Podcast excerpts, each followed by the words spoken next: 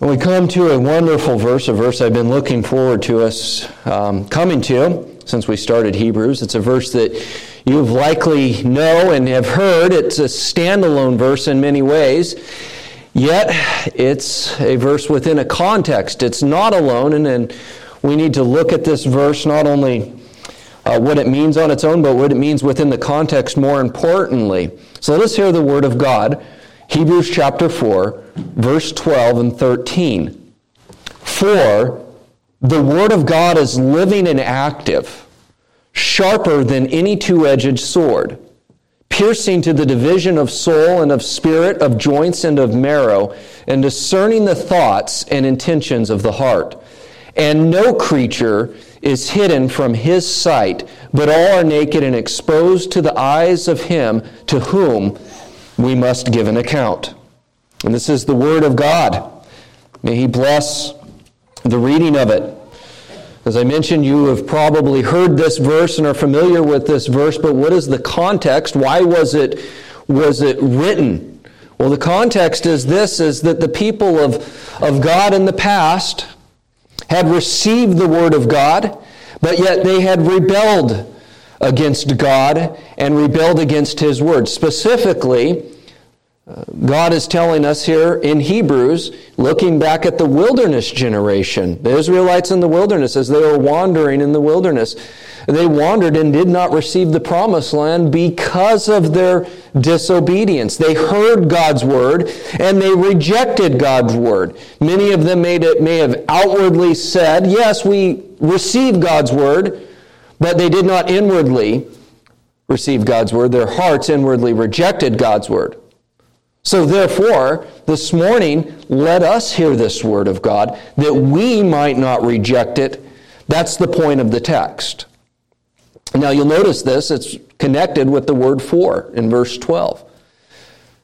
Verse, the word for connects us to all that has been said before. Verse 11, in many ways, is, a, is this uh, culminating point where it reaches a crescendo of the argument where God tells us this Let us therefore strive to enter that rest so that no one may fall by the same sort of disobedience. That's a warning for the hearers of this word to not fall short, to not reject God. And then it goes on to conclude with this word For God's word actually knows your heart. God's word is so powerful that it divides that which you really cannot divide. So I want us to notice three things about the text this morning. First, it's about the Word of God, so we will see what it is. What is the Word of God? The second thing that the text teaches us is this is what its qualities are or its attributes are. What are the characteristics of the Scripture, of God's Word? And finally, what does it do? Does God's Word actually do something and accomplish something? The first thing I want you to notice is that it says the Word of God. We're speaking about the Word. What is a word? Well, a word is a vehicle of communication. It's what we put syllables to thoughts that we have in our head, right? That's what a word is. It's a way of communicating something. And so when we see the Word of God, we have to automatically think God communicating. That's what it means to have a word. And whose word is this? Well, we're told it is God's word. And so we're dealing with the God of the universe, the God that created and brought all things in by speaking his word, let there be light, and there was light.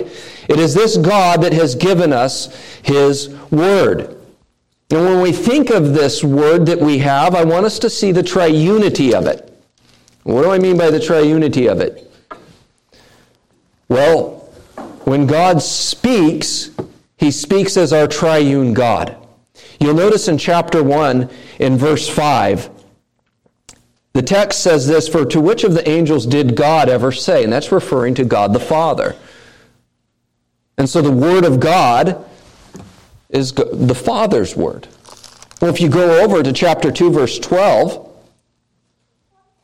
it says this Jesus is speaking And excuse me, in verse 11, it says, That is why he is not ashamed to call them brothers, saying, and that is Jesus now speaking.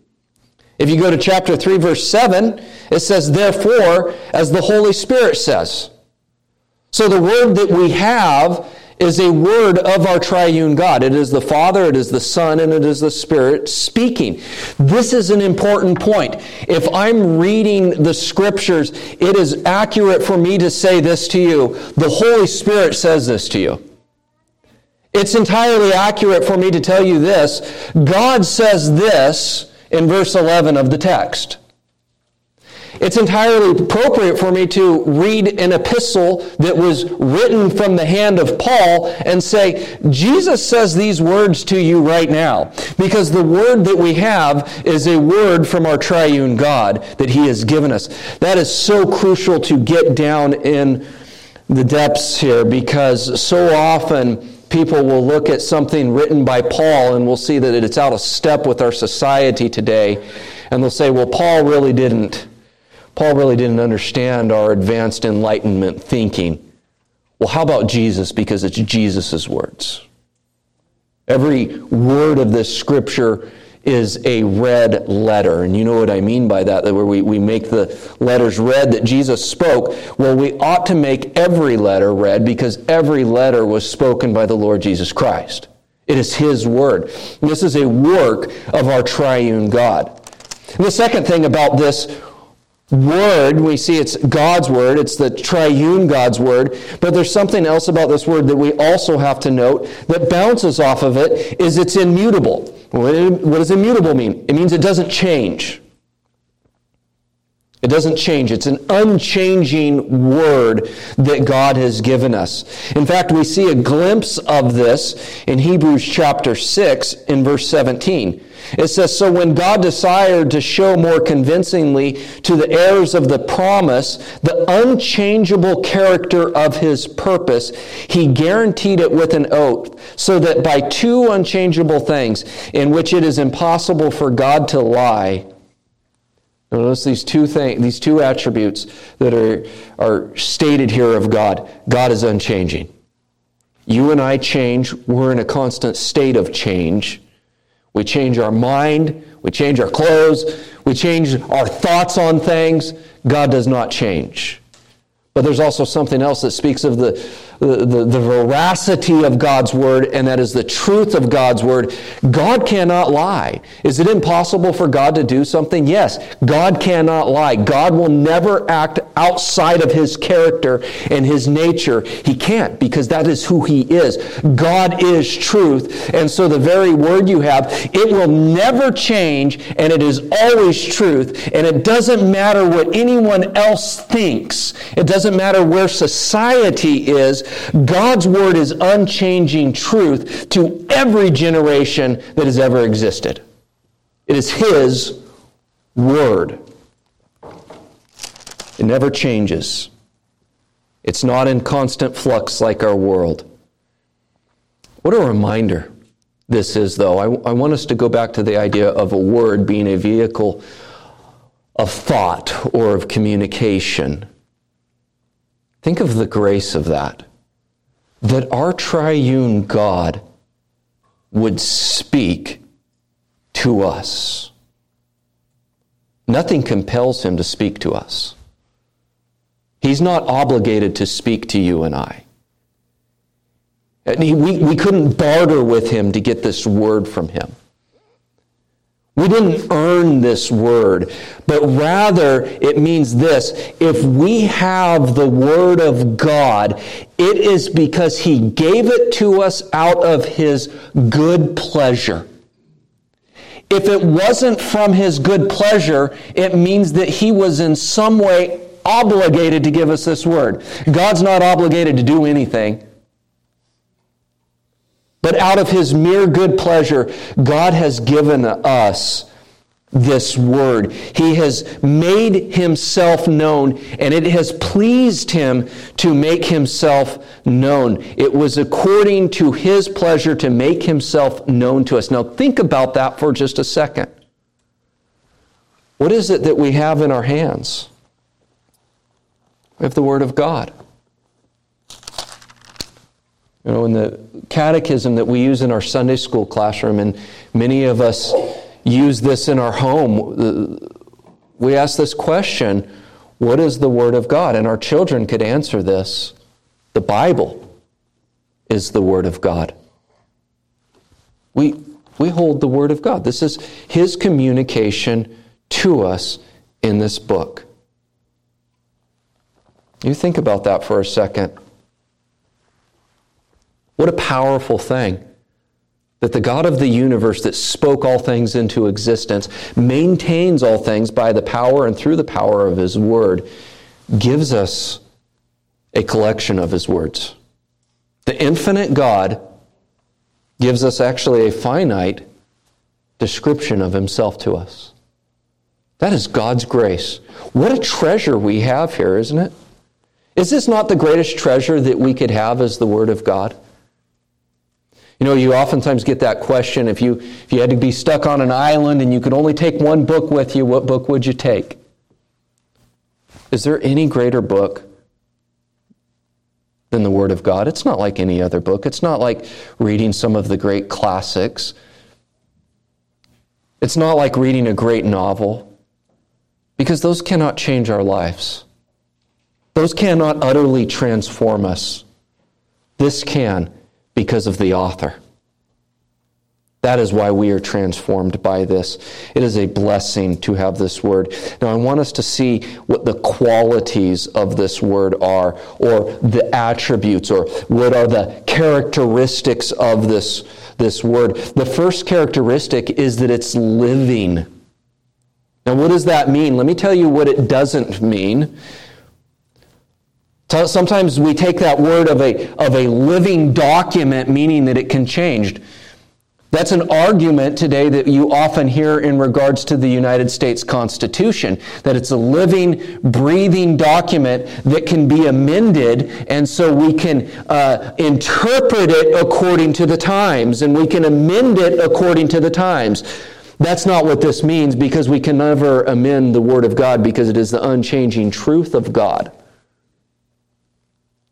So, what does it mean to say that it's a living word? It doesn't mean that it changes. It doesn't mean we can reinterpret it. It means it's life giving.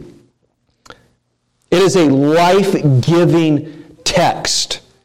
In it is life. Now, think about that. What comes from the mouth of man may be beneficial in some way, but man can never, by his own imagination, convey words that give life.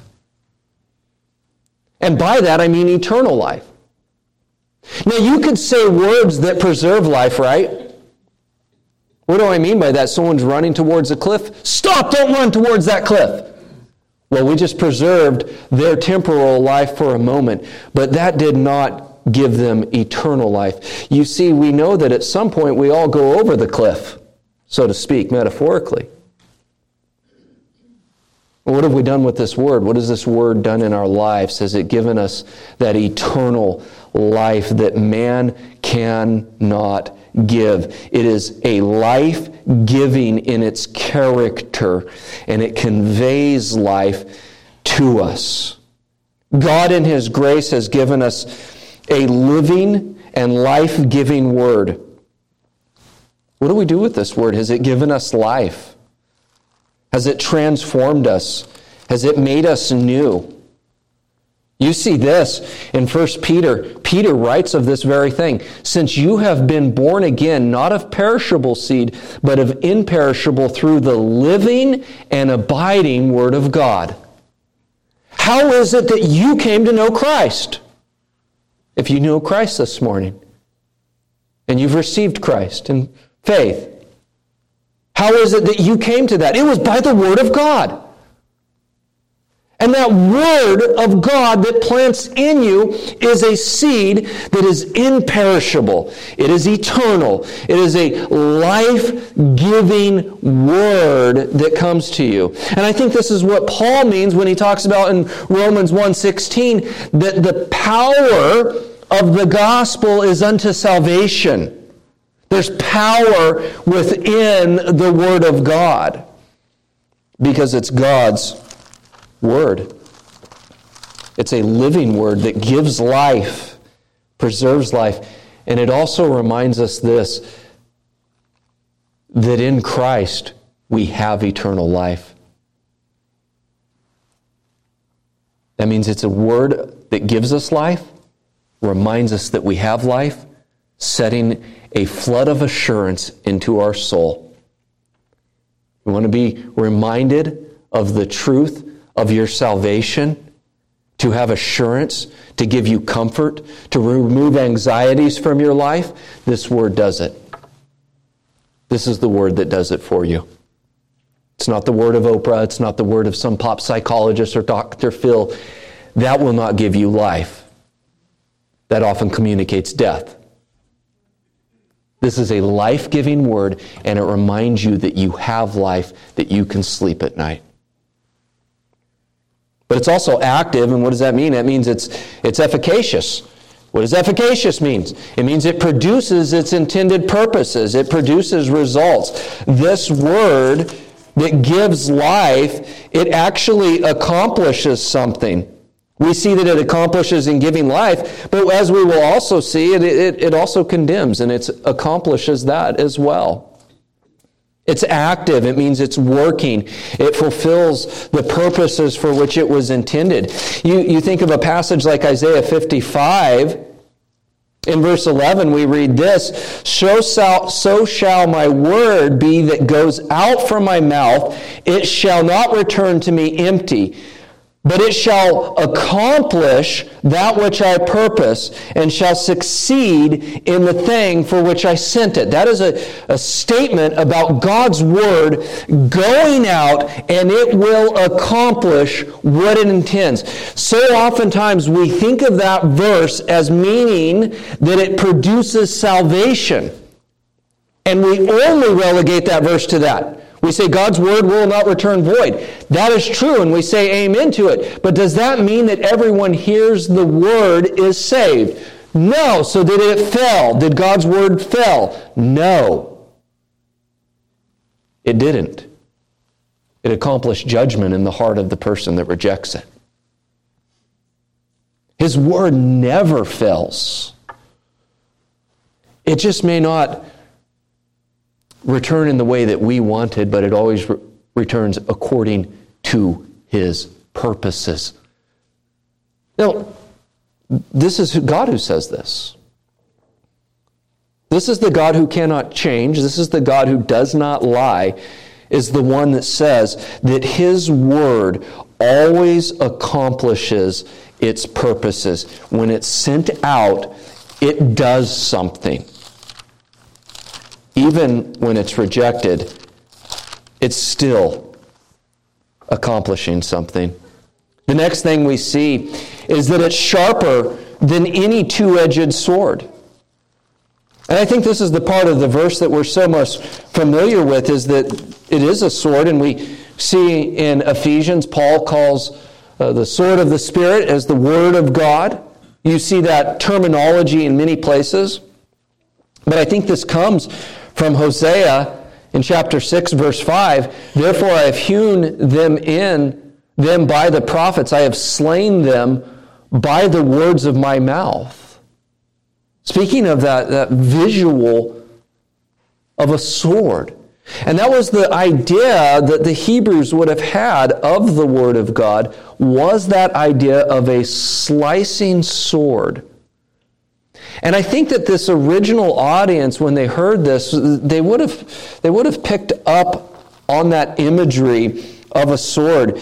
And let me give you the reason why. Remember, the, the reference or the context has been specifically that generation of Israelites that rejected God in the wilderness. They heard his word and they rejected it.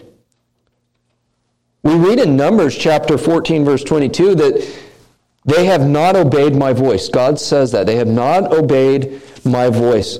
Then it goes on to say this God says this to them. Where he says, For there the Amalekites and the Canaanites are facing you, and you shall fall by the sword. How did the wilderness generation fall? Many of them fell by the sword. And the context is this they have not obeyed my voice.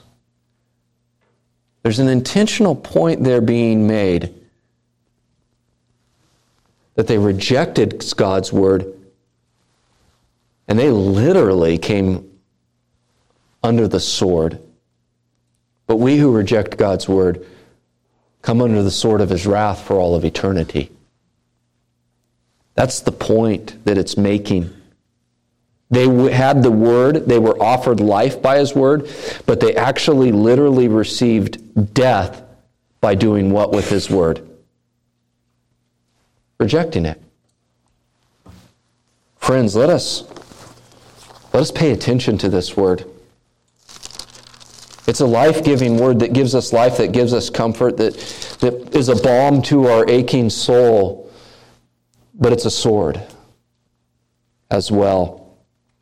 It is a sword, and I want you to notice that it's not just any sword, it's described as sharper than any two edged sword. It's not just a sharp sword, but it's the sharpest of swords. It's one that doesn't grow dull. Has this word ever grown dull to you? No, because the, the sword is ever sharp and ever the sharpest sword. And it's also two edged, which means this there's no point on this sword where it does not slice.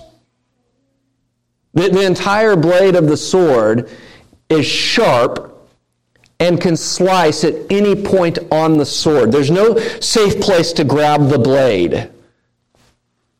That's the picture of it. That means that every point of Scripture, follow this out with me, every point of Scripture can slice. What about those genealogies in First Chronicles? It slices. It slices. What about those obscure passages that most people might not have even ever read, or maybe they just passed through and it, it meant nothing to them. Well, what does God tell us about that? It slices, it's a sword. Let me give you an example of it. Let me read this passage to you. It's from Ecclesiastes chapter 11, verse 3. And if a tree falls to the south or to the north, in the place where the tree falls, there it will lie. That's an obscure passage of Scripture. You probably haven't memorized that one. You, you probably don't have it on a plaque on your wall to remind you and give your home comfort in your home, do you? You know what's interesting about that verse? In my estimation, the most important theologian of the, of the last 50 years was converted by that verse. R.C. Sproul read that verse and received Christ. In fact, Stephen Nichols in his biography says this. He says, quote, it cut R.C. in two. He saw himself as that tree. He saw himself in a state of torpid paralysis, fallen, rotting, and decaying. That obscure passage of Scripture was used by God to convert one of the most influential servants of the church of the last 50 years. That's incredible. R.C. said this himself, quote, I think I'm probably the only person in church history who was converted to Christ by that verse. He's probably right. But it does prove the point, doesn't it? God's word is a sword. All of it is. You know, we sometimes think that it's, it's just John 3.16, which is a wonderful, beautiful verse. But we also have Ecclesiastes 11:3 that pierces as well. You see, we never know how God is going to use any one portion of his Bible or how he's going to use any one verse, but what we do need to know is that every verse is his, and every verse is sharper than any two edged sword. Now, what does a sword do? Or rather, to ask the question differently, what is it that God's Word does? Well, we're told here it, it pierces. That's what it says. It's piercing to the division of soul and of spirit, of joints and marrow.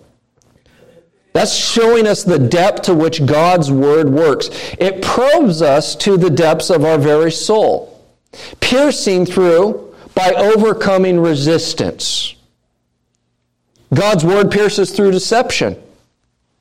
God's word brings forth light into darkness. God's word pierces all the way to the division, it says, of soul and of spirit, of joints and of marrow. Sometimes people have tried to make theological points about that. Don't dig too deep there because you're missing the point. The whole point is, is it can divide that which cannot be divided. It divides that which it cannot by any other means be divided by anything but by God's word.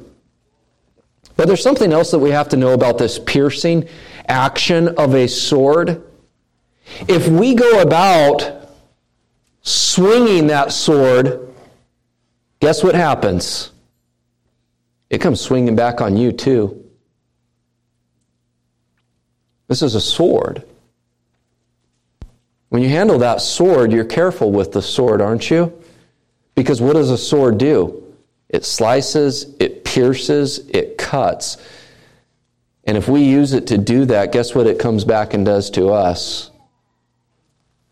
Just as a moment of pastoral confession, I was preaching a, a, a couple of Sunday nights ago and I was making a, a practical point from the text about how we should respond to the Word of God. And I, I got home, ate dinner that night after church. I went to bed and I woke up at some point, like maybe two in the morning or something. I'm not doing that word. I'm not following that. I'm falling short there. When we swing that sword, it can come back and swing at you. We need to be aware of that. Notice what it says. It does, it's discerning that means that it has an ability to judge in legal cases. There's ability to judge our hearts. That's what this word can do to us. And if you read this word, you experience that whenever you do read it, that it is judging our hearts. I think of what Paul writes in 1 Corinthians chapter 4 verse 5 he says therefore do not pronounce judgment before the time before the Lord comes who will bring to light the things now hidden in darkness and will disclose the purposes of the heart. God has a, a, a, um, insight into that area that no one else does. That is into the heart. It discerns the intentions and thoughts of the heart. That means that God's Word judges the inner person and all of who they are. God searches the heart by His Word. That means this God knows your heart. Now, if you breathed a sigh of relief knowing that God knows your heart, for me that is horrifying. Because God does know my heart. Here's the thing is I can fool you, you can fool me, and we can fool one another, and we could fool the world, but we can never fool God because he does know our heart. He knows exactly what's in our heart. And praise God that He gives us a new heart, right? And that is a work of His. God looks upon the heart, He knows the heart, and that is what God requires of us. Let me show you how I think this is so important. Think of the description in Matthew 23 of the Pharisees that Jesus gives. That kind of gives us an idea of the heart. He gives these seven woes of the Pharisees. Woe to you, hypocrites, he says to them seven times. But as he begins that series of seven woes, six of them, he describes an outward characteristic of the Pharisees by which they fooled the people. They were great missionaries, they were great tithers. They were great gatekeepers of the Word of God. But Jesus pronounces on them woes, which is a curse. Why? Outwardly, the cup looked clean, but what does Jesus say to them?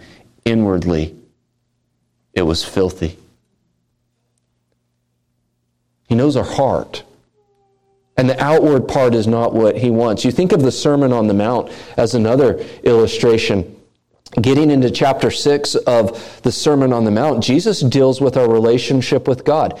He deals with our giving, he deals with our prayer life and he deals with our fasting. And it's, it's fascinating to me how Jesus says this. Be careful how you pray. Be careful how you fast. Be careful how you give. Don't do it like, and he gives an example of who not to do it like. And he says these words. He concludes it with, for your father knows in secret what you do. What is that to say? He knows the heart. Go back to Genesis chapter 6 verse 5. God is going to flood the whole entire world. Why? Because the intentions of their what? Heart was bent upon evil all the time. God knows the heart. He's the only one that knows the heart. He knows that secret thing. The outward parts cannot fool God. Our outward actions cannot fool God, for He sees who we truly are. You see, this word, it actually pierces through our exterior like a hot knife slicing through butter. There's really no resistance. The next thing that we see about this word is that it's an all seeing word. It's all seen. No creature is hidden from his sight, but all are naked and exposed to the eyes of him to whom we must give an account. That, that word naked in the NASB, it's open. That's how the NASB translates it. And what it means is that you're face to face with God.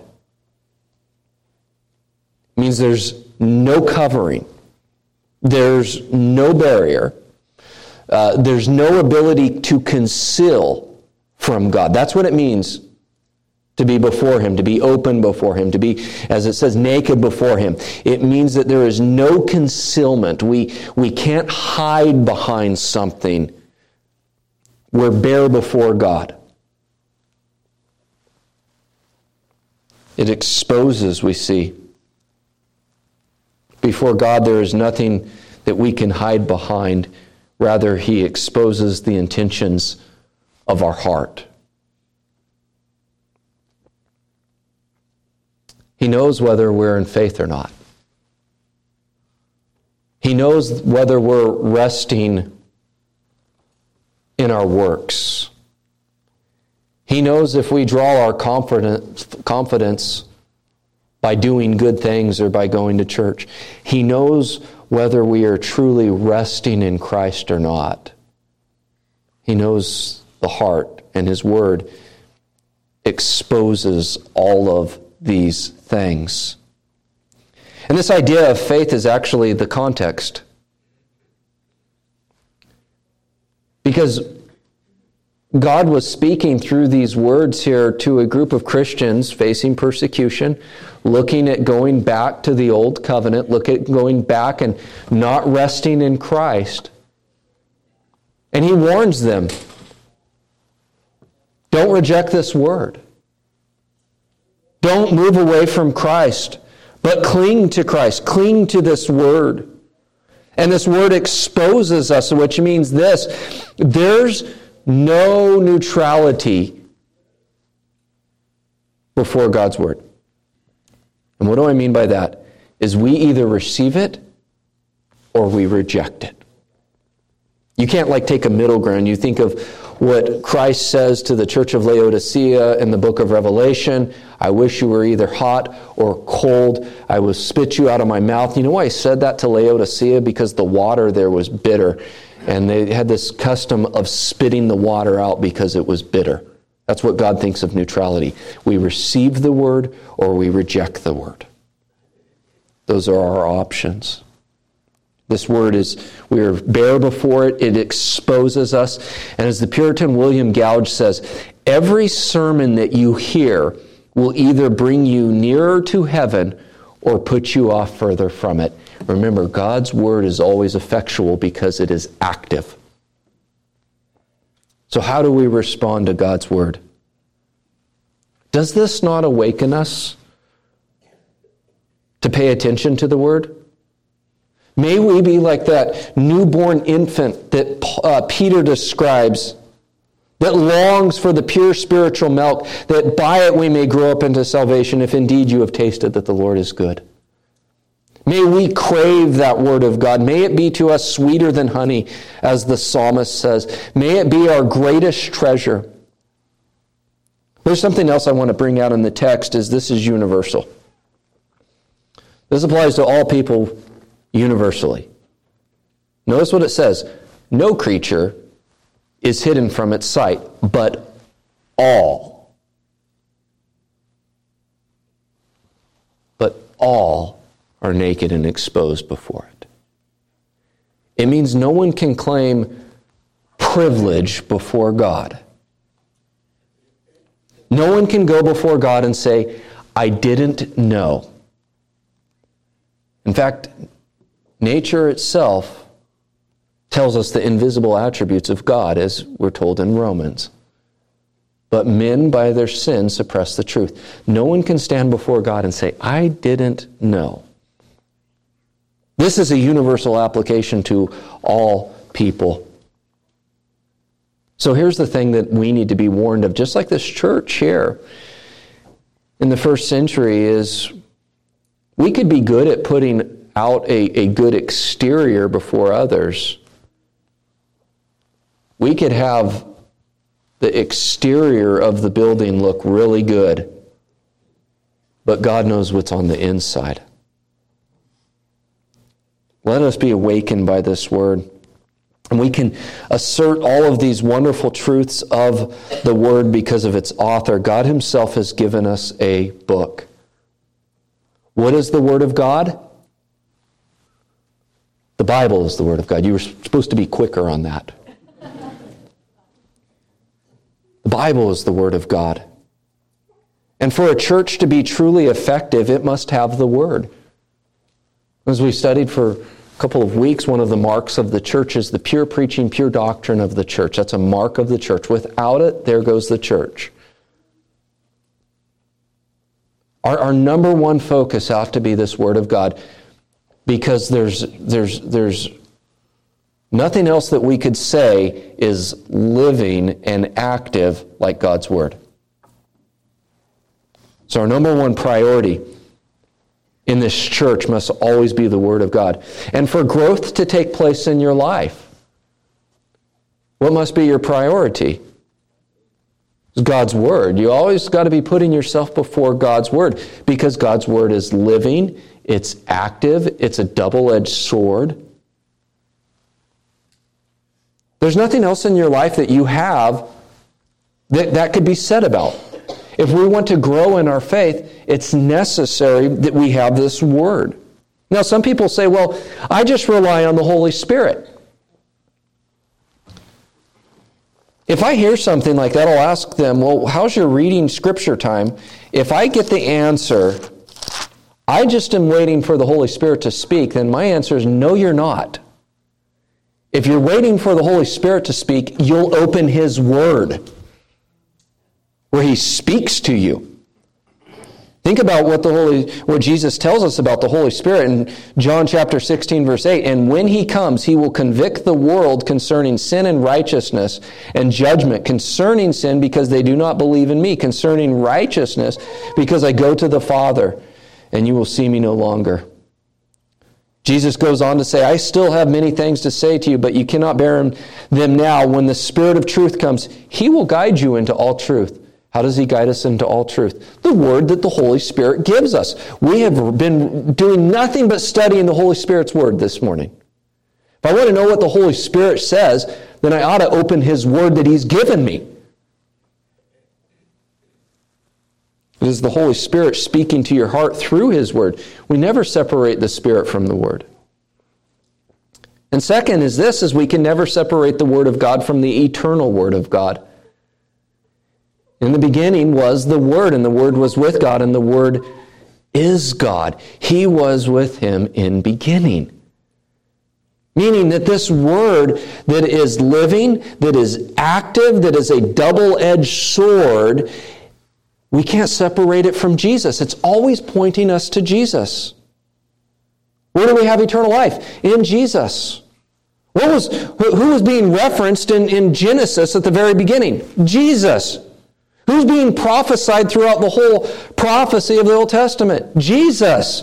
What are the Gospels about? Jesus. What are, what are Paul's letters about? How you're supposed to live in light of knowing Jesus. We can never separate this word from Jesus. The, the Word of God points to and exalts the eternal Word of God. So to separate Jesus from the Word is to not know the Word.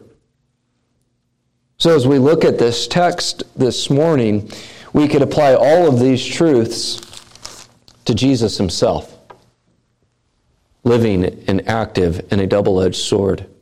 So, the question becomes for us this morning what do you do with the eternal Word of God? A word is a vehicle of communication. How did the Father make himself known? through his Son, the eternal Word.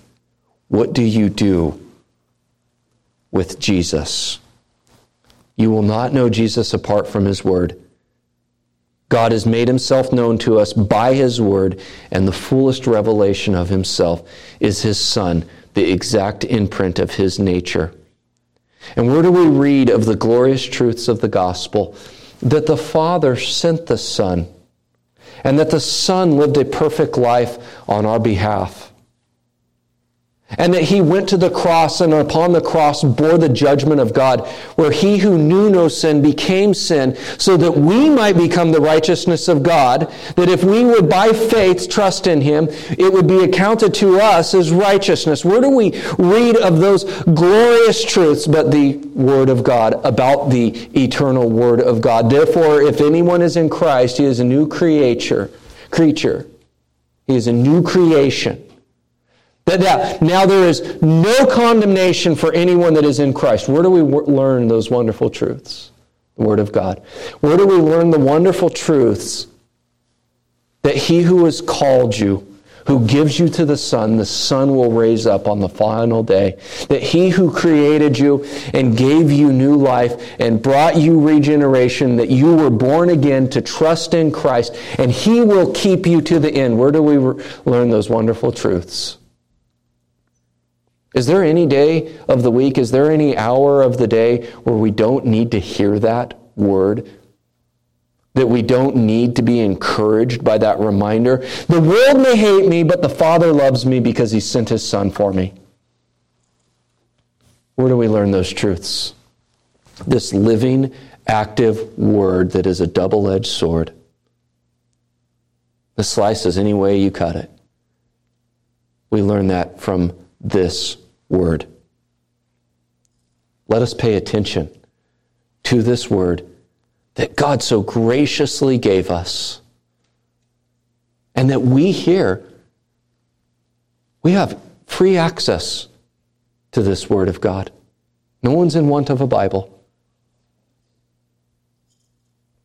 Let us not take it for granted because of the author and that we cannot separate the Son from this word. Let us not take our great Savior for granted. Heavenly Father, we thank you for the truth that you have given us in your word, this word that you have given us to reveal yourself and the plan of redemption for your people. We praise you that you, you do not stop at just the plan of redemption, but you show us a full redemption, and that this word also transforms us daily to be closer to the image of Christ. May we as a church always treasure this word, and may we as individuals love this word more than the greatest treasures that this world could provide. We pray these things in Jesus' name. Amen. Please stand.